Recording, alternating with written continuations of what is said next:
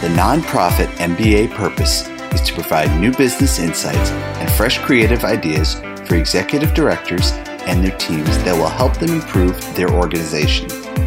Here is your host, Stephen Halasnik. Welcome, everyone. My name is Stephen Halasnik, and I am co founder and managing partner of Financing Solutions. Financing Solutions is the leading provider of lines of credit to nonprofits. Our line of credit program is easy, fast, inexpensive, and costs nothing until used, making it a great cash backup plan. If you would like to learn more about the program, please visit us at nonprofitmbapodcast.com. And if you decide to apply today, we will even give you a $250 credit on file. Or feel free to give us a call at 862 207 4118. Today, I am excited to be speaking with Tom Phillips uh, from TL Phillips Consulting Services. Mr. Phillips is an is the executive principal for TL Phillips Consulting Services, which provides strategic and high-level professional management support to nonprofit and government organizations. He has almost 40 years of experience in management support, strategic planning, resource development, public policy advocacy, board governance, project development, and collective impact collaborations. Mr. Phillips previously served more than 15 years as the president and CEO of Capital Workforce Partners, a $24 million regional workforce development board. Mr. Phillips has an extensive history of civic leadership, having won numerous awards from the National Association of Workforce Development Professionals and National Workforce Association. Mr. Phillips has an MBA from Rensselaer Polytechnical Institute or Polytechnic Institute, an MPA from the University of Hartford, Hartford, and a BA in Public Administration from the from Central Connecticut State University. Tom, welcome to the nonprofit MBA podcast. Thanks, Steve. Glad to be here.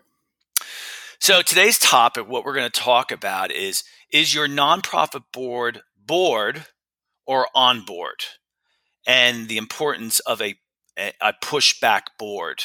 And and before we got on air a little bit, you know, Tom and I were talking a little bit about uh, the overall and general leadership um, that's going on in our country right now, which is a you know really rough time for for regardless of what side you're on. I think, um, and and to Tom, you know that kind of fits into the idea of you know either an executive director having to work with a board that they're having problems with from a leadership perspective, or a board having a, a problem with a nonprofit uh, from a leadership perspective.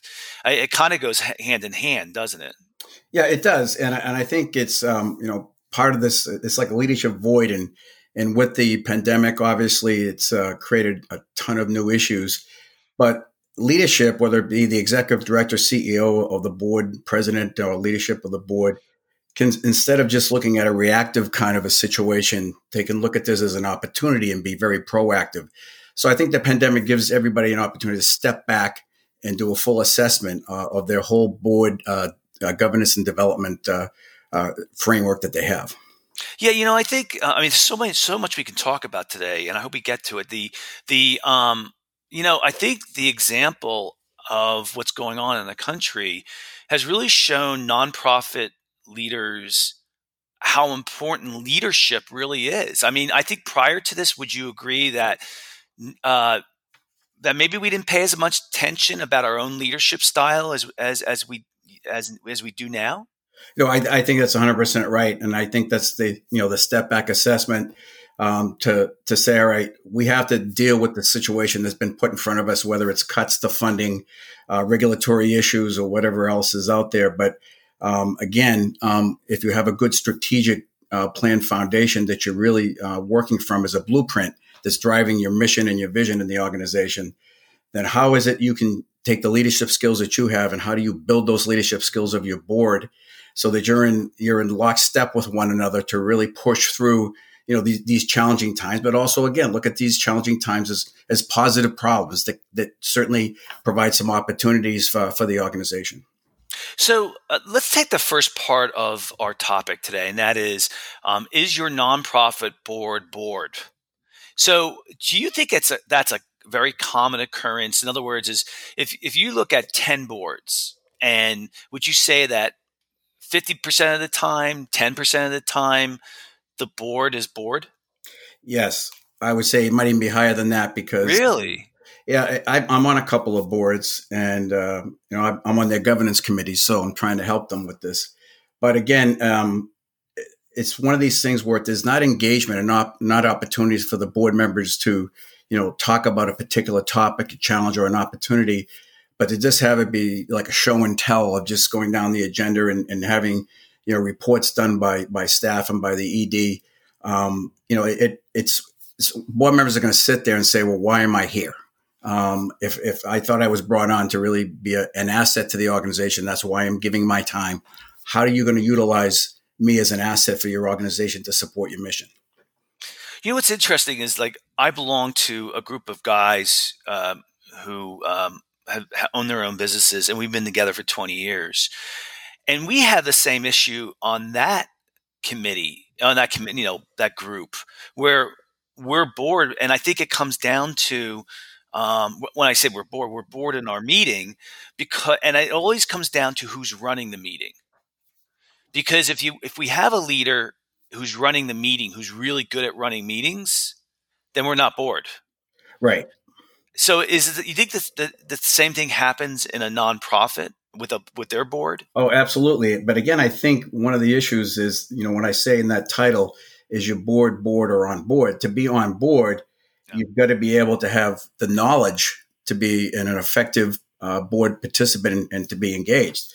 Um, and if you're not, if your board members don't have that knowledge base to really understand not only the organization but also the system that the organization is operating within, um, and all the other stakeholders that are out there, um, it really makes it difficult for them to, even if they wanted to, um, to to be effective and proactive.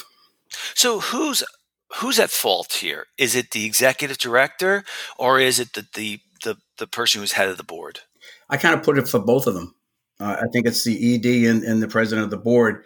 Um, and again, you know, I have to say that you know some, you know, I, I had that pushback board in the title, and uh, I put that in there because uh, I, I use the term yes board. A yes board and board of members are basically rubber stamp everything. Um, the ED is usually very involved in who gets selected uh, to be on the board. That's a little bit of a job security kind of thing.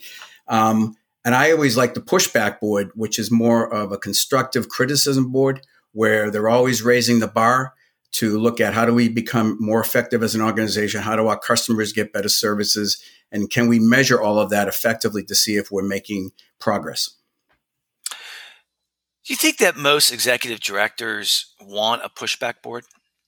Um, I, I think that if, if it was done the way I just said, I, I think for sure when personalities you know get in the way in terms of you know styles of leadership or management you know that can cause some problems but i think for yeah. the most part you know, the EDs or CEOs that I talk to um, do, would welcome um, having a pushback board that's constructive and is going to, you know, improve uh, the operation. So let's face it, the, the person who's the, the, listener who's listening today is going to say, you know, I have a problem with my board. All right, no one's going to listen to this uh, podcast today if they have if things are going well with the relationship with the board and, the, and that type of thing. So if you're if the executive director or the board president or someone on the board knows that they're having an issue, what what do you think is one of the first steps that you need to kind of tackle? I think it's uh, kind of doing the reality check, and there's a series of questions you know that they uh, can ask, which is, do they feel the organization is effectively leveraging the board member talents and, and the board member networks to support the mission? Um, do they feel it's easy? That they finding it easy to attract and retain talented and, and committed board members? Um, do they see the kind of strong leadership from both the board officers and the members that's consistently throughout? Um, do they have you know performance evaluations of their board and, and a succession plan to develop new leadership? Uh, does it, does the board have a foundational core knowledge, as I said before, about the organization and the system that it runs, and are they fully engaged? And so, I think the first step, you know, is really to kind of ask those questions, and then determine, what, depending on how those questions are, determine wh- what to do next. And what you want to obviously do is to strengthen your board's ability to to leave. Uh, to lead rather in, in, driving the organization's mission and brand. And uh, you want to have governance practices um, and member knowledge that is going to allow, um, it's going to help guide the board uh, in their work. So, what would be the next step? Let's say after you've done those things and you you kind of say, you know, no, no, we have a problem here, we have a problem here, we have a problem here. What's kind of the next step that's involved? I think the next step is to kind of formalize the process of um, coming together and, and building a what I call a board uh, governance and development plan. It's a formal strategy um, that one puts together, um, and you set up uh, an ad hoc committee of the board that has the um, challenge to put this plan together.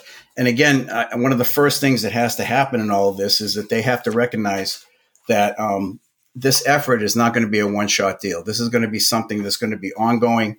Um, and uh, what will happen is eventually that ad hoc committee will merge into becoming a formalized uh, board governance committee. You know, have you have you noticed the change in the agenda when when the board meetings have now moved to Zoom versus when they were live? Are they much shorter when they went to, I mean, how long is a typical board meeting that you found? Yeah, the board meetings I've been anywhere from an hour to two hours in length. Okay, so for, um, for from a Zoom standpoint, that's not too bad. You could still kind of be on a Zoom call for that long, correct? Yeah, I think that it can work. Yeah. Yeah. So, but have you seen that, uh, and even on the boards that you're on, that the Zoom meetings have the the way that they're structured are now different or would you recommend that a Zoom meeting be structured differently than a, a meeting that was in person? I, I, I, think, you know, there's probably some relevance to that. I'm not sure that even though we've been doing it for like, what, four or five months now, that, um, you know, the people have really thought about that. But I think that would be an interesting assessment to, to kind of talk to other EDs and, and board chairs to get their perspective uh, on this. But um, I'm, I'm, always, uh, I think like you probably and everybody that's listening, I, I always like the face to face interaction because I think I like to be able to yeah. read the body language, um, yeah. you know, and, and, when I'm running a meeting. Yeah, yeah, no, I definitely do. I mean, I miss it. I, you know, I haven't had a face to face meeting in six months. You know, it's all been Zoom and you know and phone, right? Um, so have have you been like so? Let's say when uh, uh, let's say when a nonprofit board knows that they have a problem and they bring you on board to help them. Right. What tell me a little bit about you know what you're doing. Yeah, I think as I said before, you know, you first want to have um, um, kind of an assessment done, and you can use what I call a pulse survey.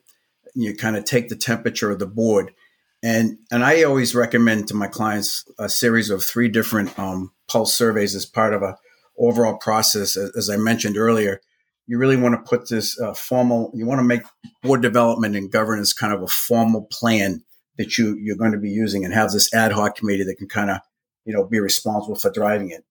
And essentially, you want to first look at so whatever our goals and outcomes that we hope to get out of this uh, exercise and I and I think you know the next step is to look at the organization's you know um, core values. Um, what are those core values? What are those guiding principles that that uh, guide all the work of the organization? And um, then you want to take a look at um, the mission, vision, and value proposition of the organization. At this, in these times, with all the changes that are occurring, um, you know, uh, over the years, a lot of nonprofits did a lot of mission creep where they were able to add on a lot of different programs. And that's when funding was plentiful. But now we know that funding is becoming scarcer and scarcer. And, and unfortunately, continued funding um, on an annual basis is hard to come by. So people keep writing grants, but grants don't last forever. And so um, you want to be able to look at um, um that. And then you want to be able to look at defining the board leadership roles. And in looking at the defining leadership roles, that's another pulse survey that you can do and just kind of you know, take the temperature of your board to see how they are viewing um, you know, the leadership uh, of the organization um, and what where you have to make some uh, some changes. And then you're going to be looking at um, uh, the board knowledge, and this is, I think, one of the most critical steps uh, of the whole process here. This is where you're actually doing another pulse survey, but you you want to know where are the board members getting their information? What information do they have? Uh, what do they need to have more of uh, to make them more effective as, as an organization? Um, and then we uh, also look at, as part of this leadership role, one of the critical things that I think a lot of boards don't um, look at as much as they should is this whole advocacy strategy, uh, especially if the, the nonprofit is receiving public dollars, either state or federal. Um, you certainly want to have an advocacy stance in terms of using your board to really uh, you know, testify at public hearings or to, to, to write letters of support um, for some policy changes that you're looking for. And uh, then you want to look at um, creating what I call a knowledge platform, um, where where are you going to um, educate your board and strengthen the board? Can it be through mission moments at the board meetings? Can it be, you know, stakeholder um, uh, meetings? Can it be a roundtable with philanthropic organizations? Can it be a meeting with your elected officials. Um, there's a, many, many ways that you can look at, doing this. And then you want to have the know, strengthening of the board governance. How are your meetings run? Do you have a consent agenda? What is the structure of your executive committee? How are your, your standing committees versus ad hoc committees uh, and things like that? I know I'm going over a lot here, but this is a step process, step by step process that then can be uh, formally uh, in a, in a formal framework uh, as a as a board uh, governance and development plan. So, I mean, I guess the very first most important thing is they, you know, the board needs to feel that they have a problem, and they and they got to really say, listen, we we got to improve here, right? That's that's the first thing. Yeah, and that and and again, um, this is where the pulse survey can help the ED because oftentimes he or she probably has a good sense of things, but you know, when you do a, um, a pulse survey and, and you, you protect the responses in a, in a, private way, you might get some really good feedback that you, you might not get at a board meeting. And so you can do that and, and have some really interesting comments, you know, that come back uh, from, from board members for sure. Have you found a tool that's already built that allows you to, to ask these questions? I mean, I'm not talking about Survey Monkey or I'm talking about a nonprofit um, you know, a consultant like yourself who has, or I don't know, some other software that's out there that allows you to kind of easily have these questions and send them out to people so that they can anonymously um, answer? Yeah, we do. We we use Survey Monkey, you know, for the surveys we've done with our board boards uh, for our clients, and it, it's worked out fairly well. Because yeah. what's good about it is it summarizes all the you know all the different questions and the data and gives you good uh, feedback uh, in, in, terms of the narrative uh, responses as well. What do you find with the the um, the board leadership? Do you, do they typically the board leader stays there for a long period of time, or does he or she does it rotate every year? Um, what do you usually find? Um, I, I, I, find it all over the place. There's board members. Uh, well, I think you know, some boards have term limits. Um, I know that for, for most boards that I'm, I've worked with, they, um, you know, they basically the, this, the uh, president can serve usually one, possibly two terms, but I've been in other organizations where board members have been there like 30 years. and, the, and, uh, so it really depends. It's really all over the place in terms of the structure, but it's those bylaws. This is the other thing as you, as you do this formal board, uh, governance and development plan, you know, part of that governance is to look at the the bylaws of the organization to say, all right, what's working, what isn't working, what do we have to change? Yeah, I mean, do you think uh, wouldn't don't you think the first play? Let's say you're having a problem with the board in general, it's not being run well. It's the board is bored. Um, do you think that the the first instinct is to I hate to say it blame the um, the chairman of the board or the person who's supposed to be running the board meetings? I think that's uh, I think that's usually what can happen, and that's why I'm saying is that uh, my advice to organizations is don't wait for that to happen if it hasn't happened already. That's why I'm saying we were always into this reactive mode and everything. We have to be more proactive, uh, and this is one way to do that. Where if you have a new you know a new uh, board chair coming on and and you obviously know this person because they have been serving on the board it's one of those things where you say you know what is your priority as, as, as board chair and what do you want to see accomplished in the next year besides what we're required to do as an organization? Um, what is it that you would like to see? What's the one or two things that you want to see from where you sit? Um, and then that's when you can start that whole process that I talked about, where you can do the pulse surveys and start to get some sense from people.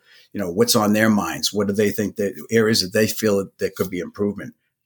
And I guess if you also if you get a really good format down about how your board meetings are run, um, and uh, and and maybe you allow some creativity from who's ever the board chairman, um, then then the the meetings will have a structure to it that it won't matter who the uh, board chairman is at the time because they'll have a format and uh, you know and I guess you could build an agenda that has some creativity parts to it. Um, is that the structure that you're talking about? Yeah, the creativity part is, you know, as I said, you know, I'm a big believer of consent uh, agendas. The other thing um, that I did over my career too is to create what you know the dashboard reports. So um, in more boards that I've been on, when the, when the um, the chair of the finance uh, committee or budget committee would give this long report, everybody would pretty much agree with that individual's assessment, really without really understanding anything that he or she was saying. And so, I think it's so good to create a one-page dashboard that can kind of more visually show members, you know, the flow of the finances and out of the organization. And you can do that. We used to do it for dashboards for communications in terms of social media. We did it for operations. Uh, we did it for communications and so you have all of these different um, dashboards. And so as a board member, again, as I said before, you're trying to create that knowledge platform, which is going to serve to um, uh, continually spoon feed in a way, uh, you know, board members with information and understanding. And again, when they're looking at numbers all the time, I mentioned the mission moments before, where you can bring in maybe a, a, a customer or client that you've been working with and it's a success story. So then it really puts a face on the numbers.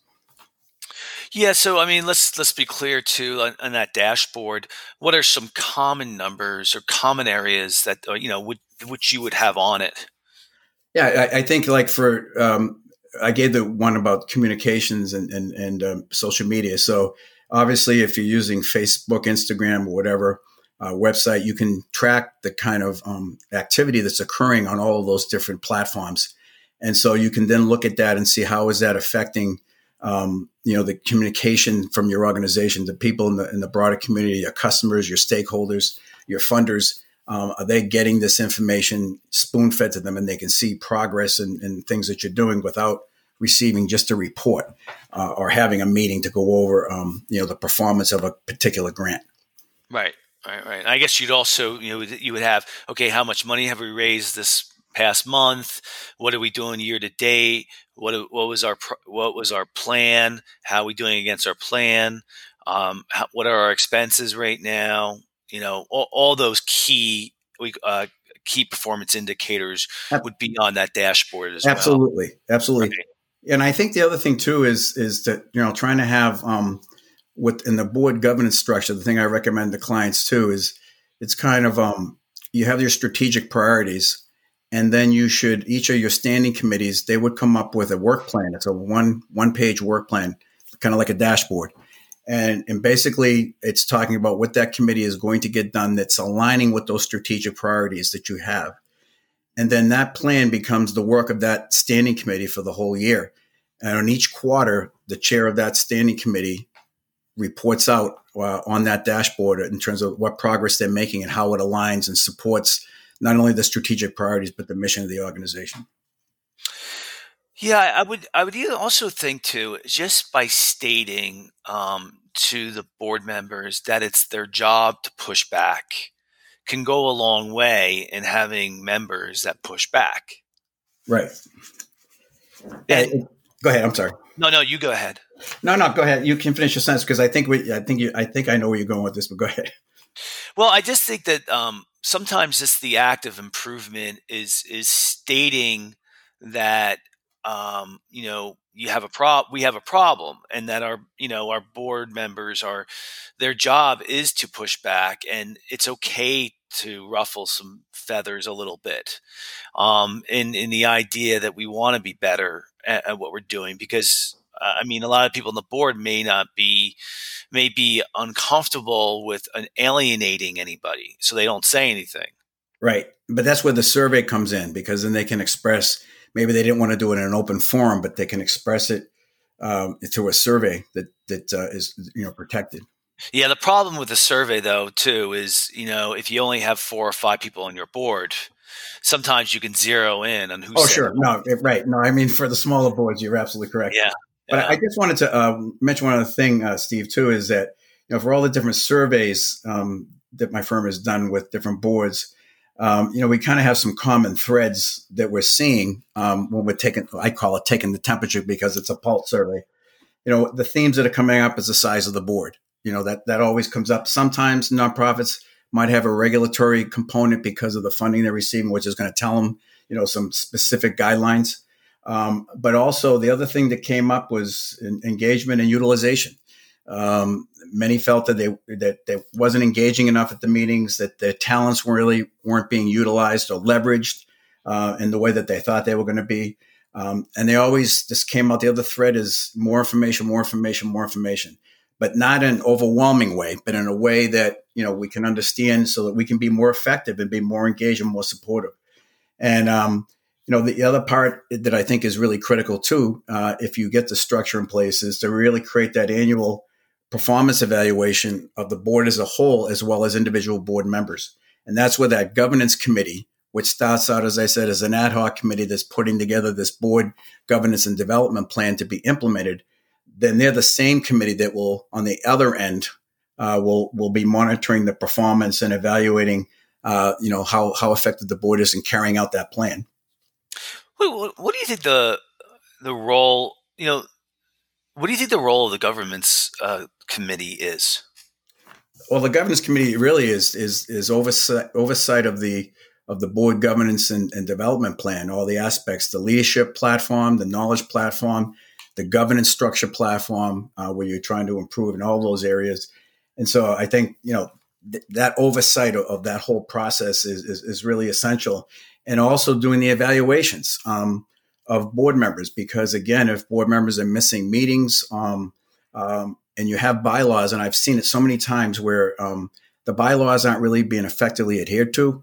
And uh, if, if, if you don't set that precedent that, you know, if you're going to be a board member, that means you have to be at these meetings and yet we're going to do our part so that when you come to these meetings, you're going to be wanting to participate because you're going to have the knowledge, you're going to have the understanding, you're going to be heard, and it will be done in a way that can be most effective for you and for the for the board and for the organization. Yeah, you know, I, I a lot of the listeners that are listening to us, they, they tend to be smaller organizations, so they're you know under five million dollars in revenue, um, and you know more likely you know around a million. Um, I, I think a lot of times from what I hear is that they have problems recruiting board members. So it's like you if you make it mandated that someone attends a certain amount of meetings and they don't, sometimes it's hard to just let them go because you have a you don't have somebody waiting in the wings. No, you're absolutely right, and, and it is it's a challenge um, for the smaller uh, uh, nonprofits. I had a client, uh, a smaller one, that was like under a million dollars, and they had a board of about nine people. And, and wow, that was, that was board. That, yeah, it was in yeah. well, they were statewide, but that was an, that was an issue, you know, absolutely for them. But they, you know, allowed people to be able to call in if they couldn't make the meeting. Uh, they could be allowed to do that once or twice a year or whatever. There was a, you couldn't do it every single time, but that way, if the person couldn't physically drive uh, to the board meeting, of course now with Zoom and everything's different, but um, they they tried to relax that a little bit to to uh, have the the uh, uh, participation rate stay high. At a million dollar uh, nonprofit, how many people should be on that board? I think it's you know it depends. I think on what what the organization is doing, and um, you know the one I referred to is was dealing in the whole child advocacy area. And so if you think about that, that's a pretty broad area. So you really want to get people that have you know wide range of perspectives. You know dealing with with that um, with the young people coming out of the um, out of the judicial system. And so you want to have all those key stakeholders probably sitting uh, on on your board. That's the other thing that you know is is important too. Is is that board representation should include um, stakeholder partners um, that you're working with because you know these are the people that you really count on in a more strategic way to get to the best outcomes you can as an organization. So inviting them to your table, um, and hopefully they do the same. Then it, that's the whole collective impact conversation, uh, and that collective impact conversation can also help in, in times when funding is being reduced. Tom, let's let's uh, let's be frank. Is it uh, let's? It seems like if your board's having a problem, um, it, it it must be really tough not to right this ship without bringing someone like yourself in.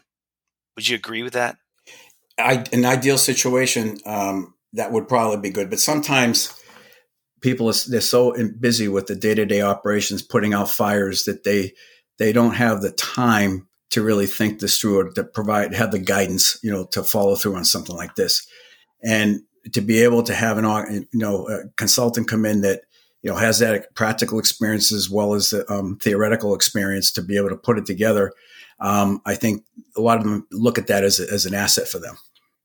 Yeah, I would. I agree with you. I think it's more, especially nowadays, a money issue. I mean, everyone's being pinched. Uh, you know, really worrying about the funding, um, do do they? You know, I, I, it's you know, is it? It's kind of like a penny smart and dollar foolish, right? I mean, do you do you really spend the money on a consultant to come in to right your ship for your board, or do you just you know live with it? You know, sometimes it's I think just the act of a facilitation component um, to kind of ask the questions you know that need to be asked by someone else instead of them asking the questions sometimes can bring out a really good dialogue and a really good problem solving exercise. Um, and you just try to keep the boundaries, you know, clearly defined. And so no one really steps on anybody's toes personally because you don't want it to get personal. Yeah. And you just try to provide that guidance to get them through a process. I had a client where we were going through this is a smaller one, another small client, and uh, we were going through the whole process of board governance and trying to strengthen the board. And we did a, a retreat on a Saturday um, that was a half a day, and uh, it took a half a day to, redo the mission vision statement. It took us three hours to get through that. Yeah. Uh, well, that pretty committed board, though, right? yeah, they're very committed. They yeah. are. So we we have a couple minutes left. Um, so what else would you kind of say to people who are really trying to get their board better? Um, I think you know first is is to try to do their own assessment of of each board member, um, and kind of just you know this is a private thing to do, but just kind of say each board member kind of maybe do a series of questions to develop in terms of you know how long have they been on the board, what committees did they serve in, how effective are they at the meetings, you know, just to get a sense of who, and you kind of know that already in a way, you know, who who the board members are that, but who are the ones that really are on board, get it, are, are moving forward, who are the ones that aren't, and how do you you know try to interact to try to strengthen them, or maybe potentially move them off the board and bring someone else in that uh, you know can can help out. And as I mentioned, you know the ad hoc committees are a perfect way to bring in non-board members that can be used um, as potential future board members because they'll have an opportunity to get to know the organization a little bit better in an ad hoc role. Great, all good stuff. So I, would like to thank so very much Tom Phillips from TL Phillips uh, Consulting Services. If you like today's podcast, please feel free to share it with a friend and also subscribe on your favorite podcasting app. If you like today's podcast, please give us a review, a review on your podcasting app to help us get the word out. And of course, if you're looking for a line of credit for your nonprofit, you can call us at 862 207 4118 or visit our website at www.nonprofitmbapodcast.com.